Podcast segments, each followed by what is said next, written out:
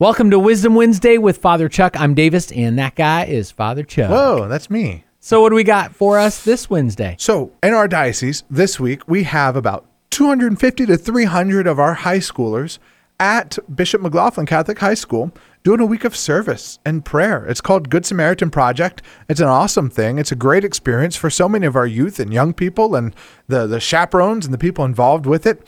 And so, what I was thinking of in regards to Good Samaritan Project is the summer camps that I used to go on when I was in high school with my youth minister and youth ministry.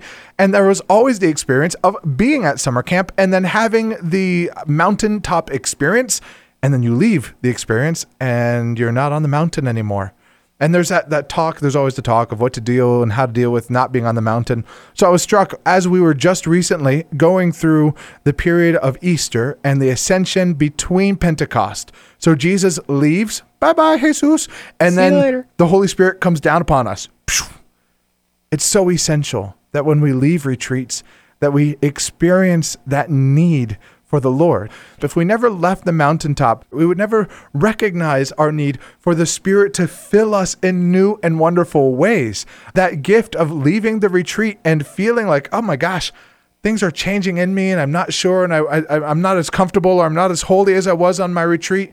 That's the Spirit moving, saying, Give me more. I want more for you. I'm able to pour more into you. So uh, here's my wisdom, if I have any, for today is it's okay to go on retreats, even if you don't feel like it's going to change everything, because it provides a greater opportunity for you to rely upon the Holy Spirit in your life. If you've gone on retreats in the past, and you said it was this amazing emotional experience and there was something there, but it really didn't change me. And I'm not sure if I'm the same person or not from when I was on that retreat, then it's okay. Because what you're experiencing is that the Spirit is able to do more in you now than it would have ever been able to do before. It's as if it's shown you a whole new level that you can live on, and you're not going to be able to live on that level unless you're living in the Spirit and you're allowing the Spirit to move and live in you in new and wonderful ways. So pray for our teens who are Good Samaritan Project this week and ask that they experience the mountaintop, but that they also come off the mountaintop where they have to experience their great need for the Holy Spirit in their daily life. I would say our challenge for this week is to remember that God is with us, not just up on the hills, but also in the valleys. Praise God.